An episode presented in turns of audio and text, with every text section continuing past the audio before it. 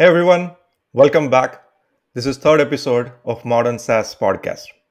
Today we have lots of great topics that we want to talk about.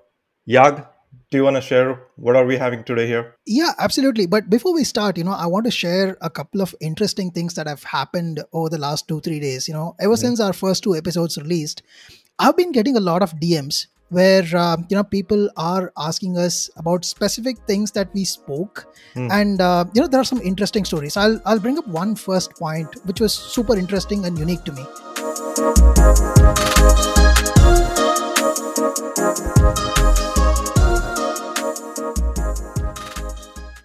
Uh, based on our first episode where we discussed all in one versus best of breed solutions there was this interesting person who came in and he said yeah I love what you said. It absolutely resonates. But isn't it going against you as a company? Uh, mm. Are you an all in one solution? So, mm.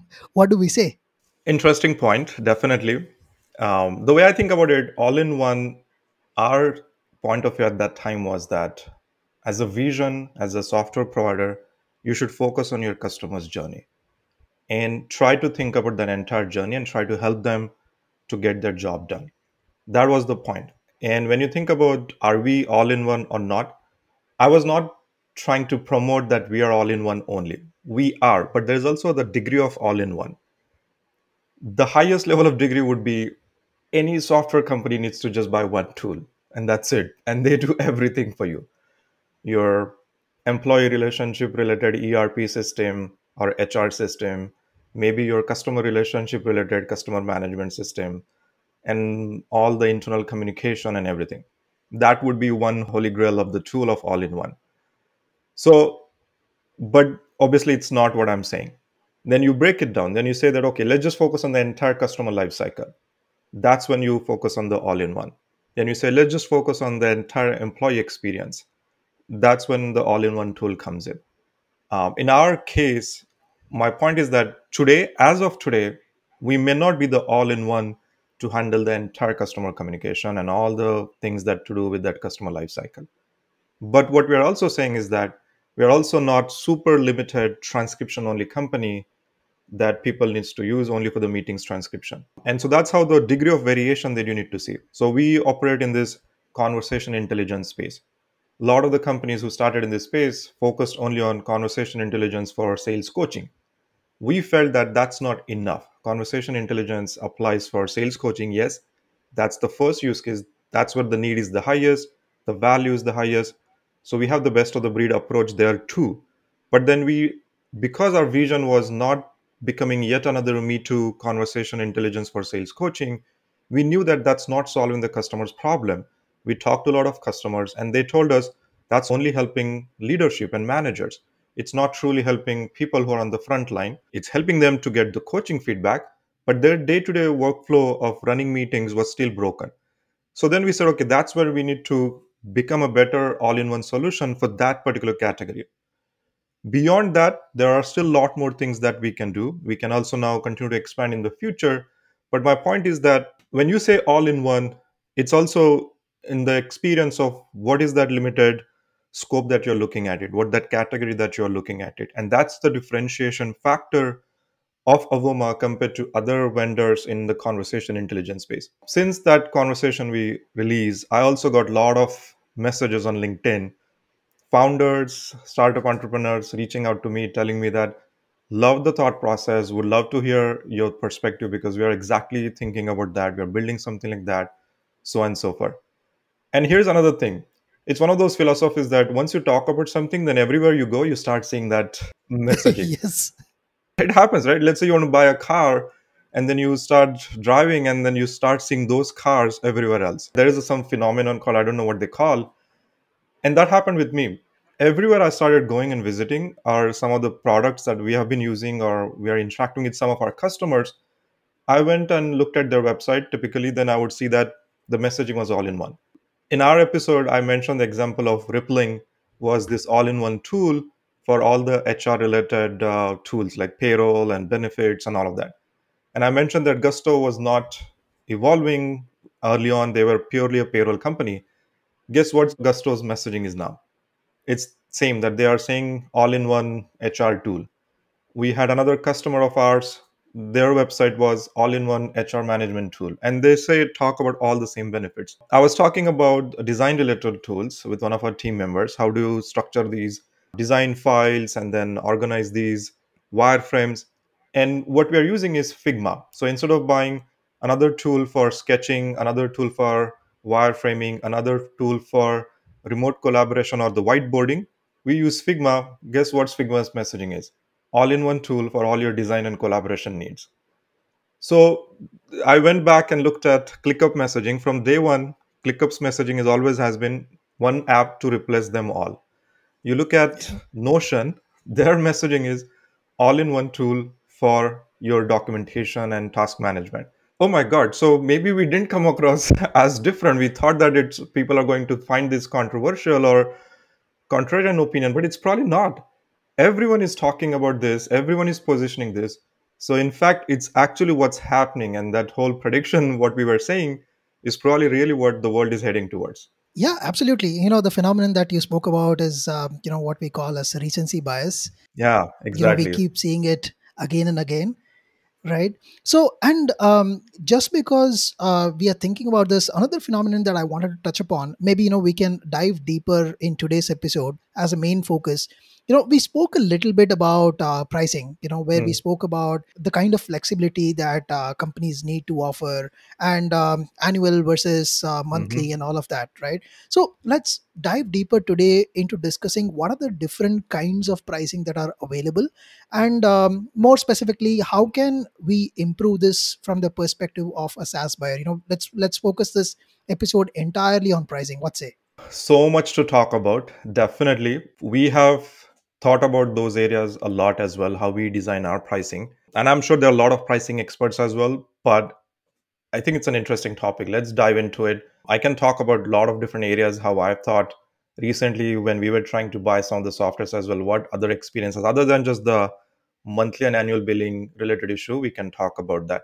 Do you have any specific uh, thing that on top of your mind? Yeah yeah absolutely the number one thing that i have on top of my mind that uh, you know i would love for us to discuss is uh, pay for what you use you know mm. that is something that is super interesting for me because at the outset it seems like you're going to pay only for what you're using mm. but that's not always the reality you know there is a fine print when you actually go into the demo and start using it and then there is a minimum requirement and all of that so what has been your recent experience? Would love to hear that and then we can go from there. This is amazing. Um, and pay for what you use is also not a new phenomenon. It has been there. A lot of companies have been doing this for the last 10 plus years. I think what's happening is that there are some companies who have taken this to the really extreme level and the most modern the way how you would see it.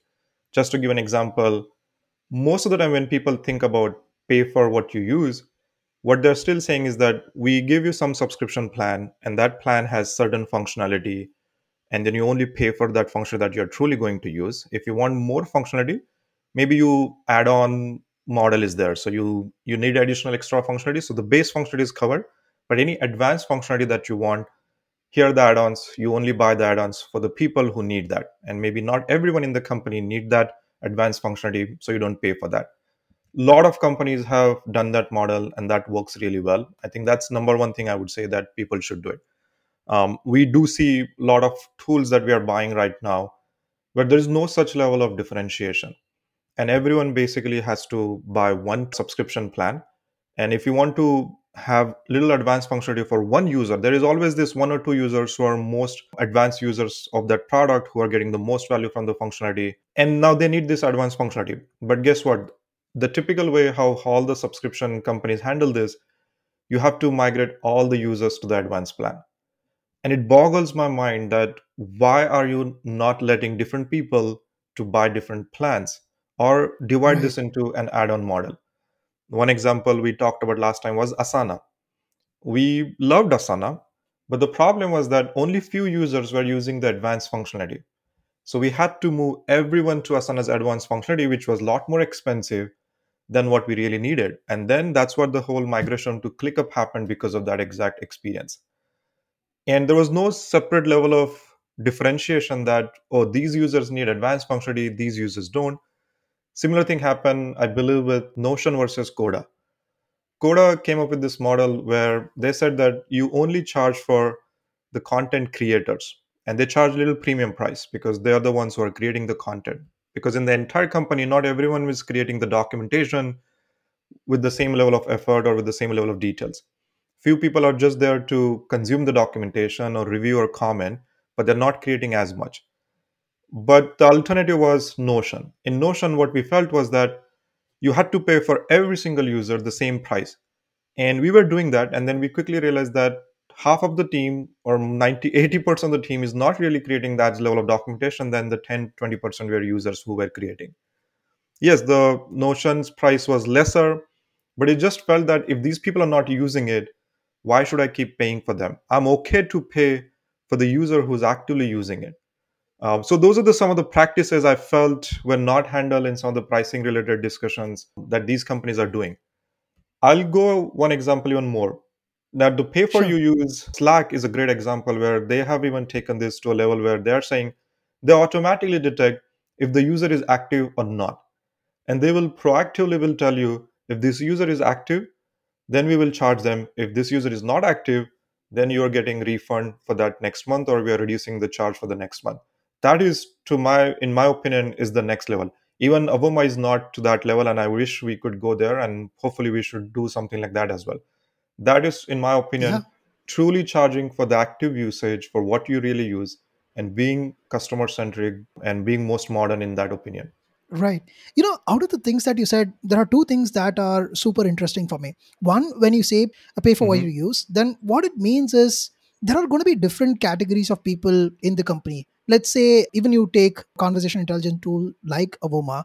Now hmm there are going to be salespeople, there are going to be CS people, there are going to be engineers, and all of that.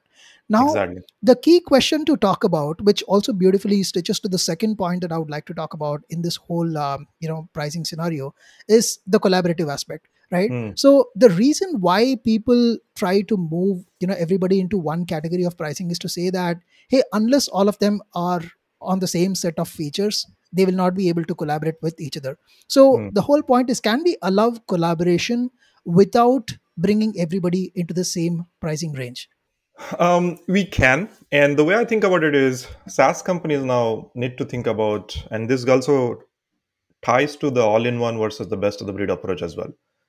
The way I think about if your service or product has multiplayer mode versus a single player mode. And what I mean by that, when I say multiplayer mode, I'm using this gaming terminology here, but the idea is that is your product requires some collaboration?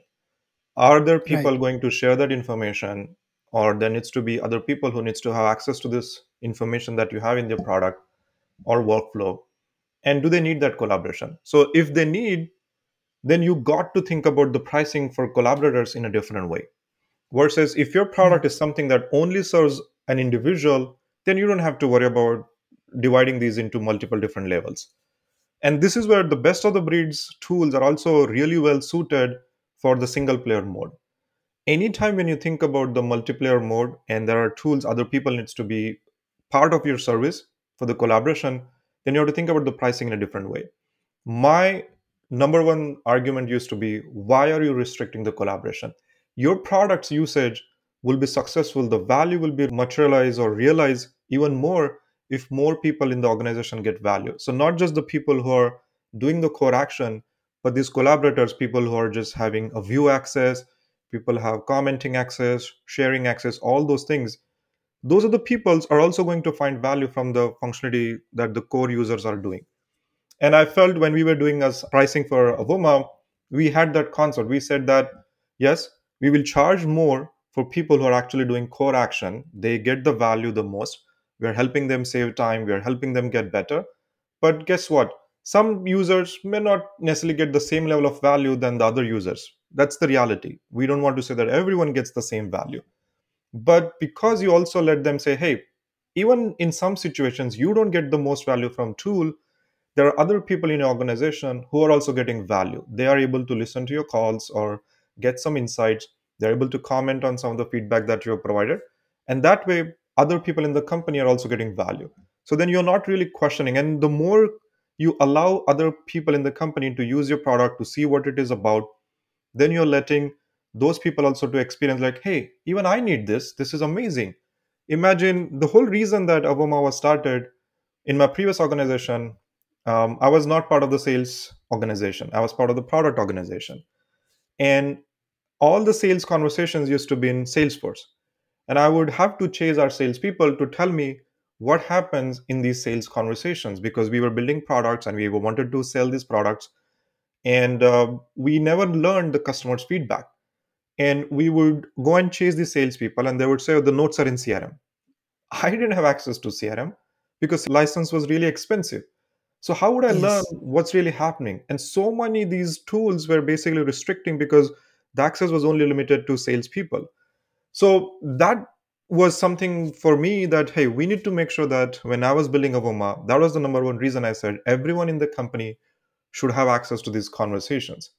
Yes we will restrict the functionality we will allow different people get different value but collaborators should not be charged.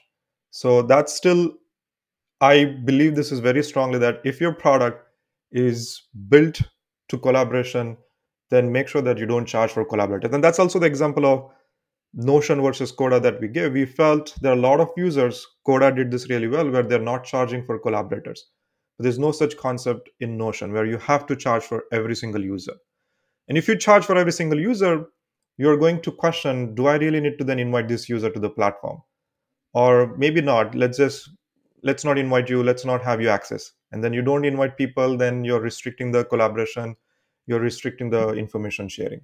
right no i absolutely love this because you know like say for example i'm not in uh, i'm not in sales but me getting access to a conversation between say sales and a prospect or say customer success and a customer and listening to those calls on my jog every day gives me so much of perspective that hmm as a marketer though i'm not making these calls i get an understanding of the questions that these people are asking and hmm that can give me insights into the kind of topics that i build up and i write.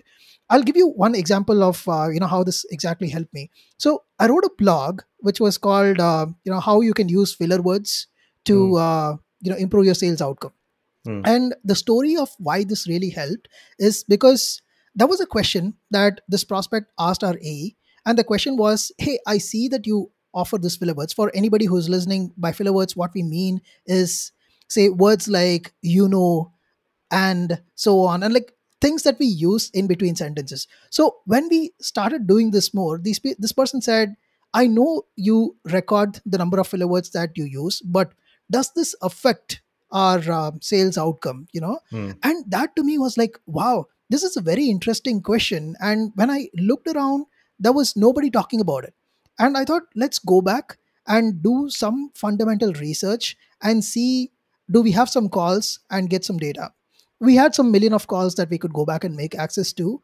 And we found out three interesting things. Just hmm. because you use filler words it doesn't mean that you know it's going to affect your change out i mean sales outcome. yeah. but at the same time if you're going to use a lot of filler words what that means is it gives a very bad experience that this person is nervous or Hmm. you know they're not sure of what they're saying so on and so forth. And hmm. if they're 100% perfect it also comes across as plastic you know two hmm. rears that hmm. 1 to 2% made the actual difference. And this insight made me write a blog and that really really worked. If i just relied on the data of search volume it would not have worked. Now th- this to me is super useful and if i had not got access to that conversation this topic would have never come up. So that is to me the core value of it and this brings us to the next topic because we're talking about this collaborative access. Let's also talk about the platform fee thing. You know, with the way certain companies go and say that, hey, there is a platform fee, which means I need to come in and I will take up a setup fee. It's not even me using the product, but setting up. And isn't that the company's fundamental responsibility? You know, if I have to come in and use your product, and you say that for setup I'll charge say two thousand dollars or three thousand dollars. This to me sounds too much. It's it's like I'm walking into a rented house. You know, I I pay, I get in, I start living. That's how it should be. So well said. Um, we do see this a lot in our industry as well. Um, there is this whole minimum five thousand dollar, ten thousand dollar platform fee you have to pay. Then what is the subscription fee?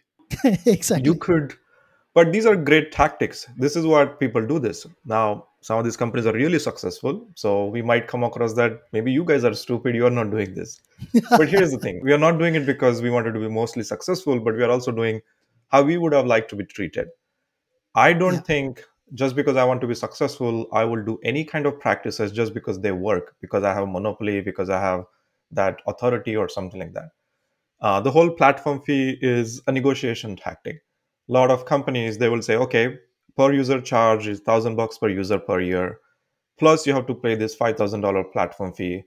Guess what's going to happen? When companies are going to negotiate there are companies who cannot afford that platform fee. They're going to negotiate that hey we cannot pay. Worst case these companies will say sure now we are giving you the the platform fee is discounted. So now you end up paying the per user price which is still 1000 bucks. Now i'm not going to reduce that price because i've already uh, waived off the platform fee. So and then the buyer and i've seen this happening with some of the buyers and they feel oh i negotiated the price. I did not pay the, the platform fee. And i said that should not have been paid anyways because that was not part of the process itself. But it's just how these people how these companies are doing these practices adding that one line item just to scare you and then give you some leverage in the negotiation so that they can keep charging you more for some other fees. Um, you talked about platform fee. I've also heard customer success fee maybe part of the setup Yeah. fee or something like that right? So i was like isn't it in your interest to make sure we are successful we are set up properly we are adopting your product properly? Why are you charging me a customer success fee? And there are a couple of tools that i'm using today. We did not get their customer success access. They were like if you want that pay $3000 and our customer success person will help you on onboarding and uh, configurations and all of that. And these are massively successful companies. They are successful so maybe there is something to it and i would love to hear opinions from with other people who are doing it. But it feels really inhuman to charge for these success fees charge for these platform fees. And i don't know. I, I don't think it's a modern SaaS practice. We talk about consumerization of these things. Netflix doesn't charge me monthly platform fee and then subscription fee all the services that we use do not do that. So there is a clear monthly subscription fee and that's it. What you pay is what you see and that's that should be all it is. And this is where people say oh we are modernizing the saas. We are consumerizing the enterprise and all of that stuff. And when you start peeling the onions then you realize that they still are not. They are still not getting to the level of extent what it needs to be. And the whole purpose of this podcast is to bring these examples and still keep communicating to the users that there are still these bad practices that are still happening Right. You know, especially this aspect about um, customer success fees, that to me sounds the most ridiculous. Yeah, there is one aspect of, um, you know, ensuring the customer is successful. And even from our own perspective, the whole idea of having a customer success person is to, uh, you know, prolong the lifetime of a customer with you. And Mhm. why would you pass on that cost to the customer? Right. So it's your job to move the customer who's been with you for one year to three years or five years or more than that. And i have to pay a fee for that. That is really ridiculous. And from there you know let's let's also talk about this other probably the last gripe that i have on this topic is uh, you know going back to the usage pricing that we originally spoke about there's also this minimum uh, fee or minimum commitment that we have to give Mm, for that usage. You know i had this experience of uh, a platform wherein at the outset they said hey there is no platform fee. Mm, um, you just have to uh, it was it was an advertisement platform you know uh, they said all you pay is what you uh, what you're going to promote you know if you are going to pay certain things on google adwords yes you are going to do that. Similarly linkedin ads you're going to do that. And then when i went in and had the demo they said you have to commit for a minimum of $5000 for a month and i'm like why? Why would i do that? If your platform is completely free and the usage is completely open i can still you know run ads for just $2000 or $1000 and test it out. Why can't they allow that? You experience is one platform i've also experienced recently in three other platforms as well. Just to give you some example there are some api driven companies. They have this whole concept of you know pay for usage. So they'll tell us if you make the one api call this is how much you need to pay and we are fine but the more you start using it they'll come and they'll say okay why don't you commit this much for the entire year and i'm like okay based on some projection they'll say oh if you're going to grow this much this is what the pricing would be and i'm like then it is not API based usage based pricing. And some of these AEs gave me this proposal. There was nothing about usage based. Everything was there about monthly. On the website, they say it's a usage base. And when I decided to buy the solution, the proposal that comes in an agreement is that every month you have to pay this much, or annually you have to commit this much upfront. So, and these are all coming up based on some projections that they're doing. And that completely defeats the purpose. And this happened in this one api driven company another payment processing company that we're using. And there are alternatives who are purely doing it based on percentage. And they are saying okay this is what you pay the usage based pricing is there. Um, that also comes around there's this whole uh, minimum seat requirement. So it's not minimum usage requirement. Sometimes people will also have this minimum seat requirement. Sometimes yes. only two or three people or one or two people need to get value from the product but then they have minimum five people needs to buy this tool and the pricing is basically for that. And then for the entire period when your team is not grown to that five people you continue to feel that why are you overpaying so much yes once you grow probably at that time it might make sense you're 100% right there are still those minimum requirement pricing that people have and if your product works, if it helps us to grow, we will grow with you. We will continue to buy more licenses from you. So why not just keep it based on user base and the usage base truly? And as we continue to grow, we will pay you more. Uh, but by bringing these minimum requirements, they they want to probably improve their cash flow. They want to probably improve the forecasting because now you have more assurance that what you're going to get, but it doesn't come across a buyer centric pricing. Right. Yeah. And uh, the thing is that I've also seen greater experiences where, like, say, you know, there are some products that give you at a very minimalistic price when you are a startup and they scale along with you. That yes. is amazing. But the other set, the set of things that we discussed today, you know, the different kinds of pricing issues, it sometimes wonders me that, hey, we are in 2022 and mm. uh, a lot of things are still being played the way it was in the early days of SaaS or even uh, you know the pre-SaaS period. So why are we doing that? You know that is something that really really um, puts me off, and probably you know that is why all our episodes are based on some of the experiences that we go through and uh, the set of things that we hear from our customers that they go through. And uh, that's the whole idea of putting all these things together. So any parting words aditya? I think the only thing i'm thinking about Yaag is that we don't want to come across that we are just ranting about all these other bad experiences. These are the the real experiences we had literally in the last a month or so all these points that i talked about Yaag i had these experiences just in the last one month right and I'm sure there are so many other buyers who are experiencing this every single day. There is always this frustration. We talk about the modern SaaS experience is also about reducing the friction from the entire process evaluation, buying, negotiation, all of those things. People talk about sales efficiency, the go to market motion efficiency. There was this vendor where I said, I want to buy it within one call because I had extremely high intent of buying that service. The pricing, the way they made was so complex.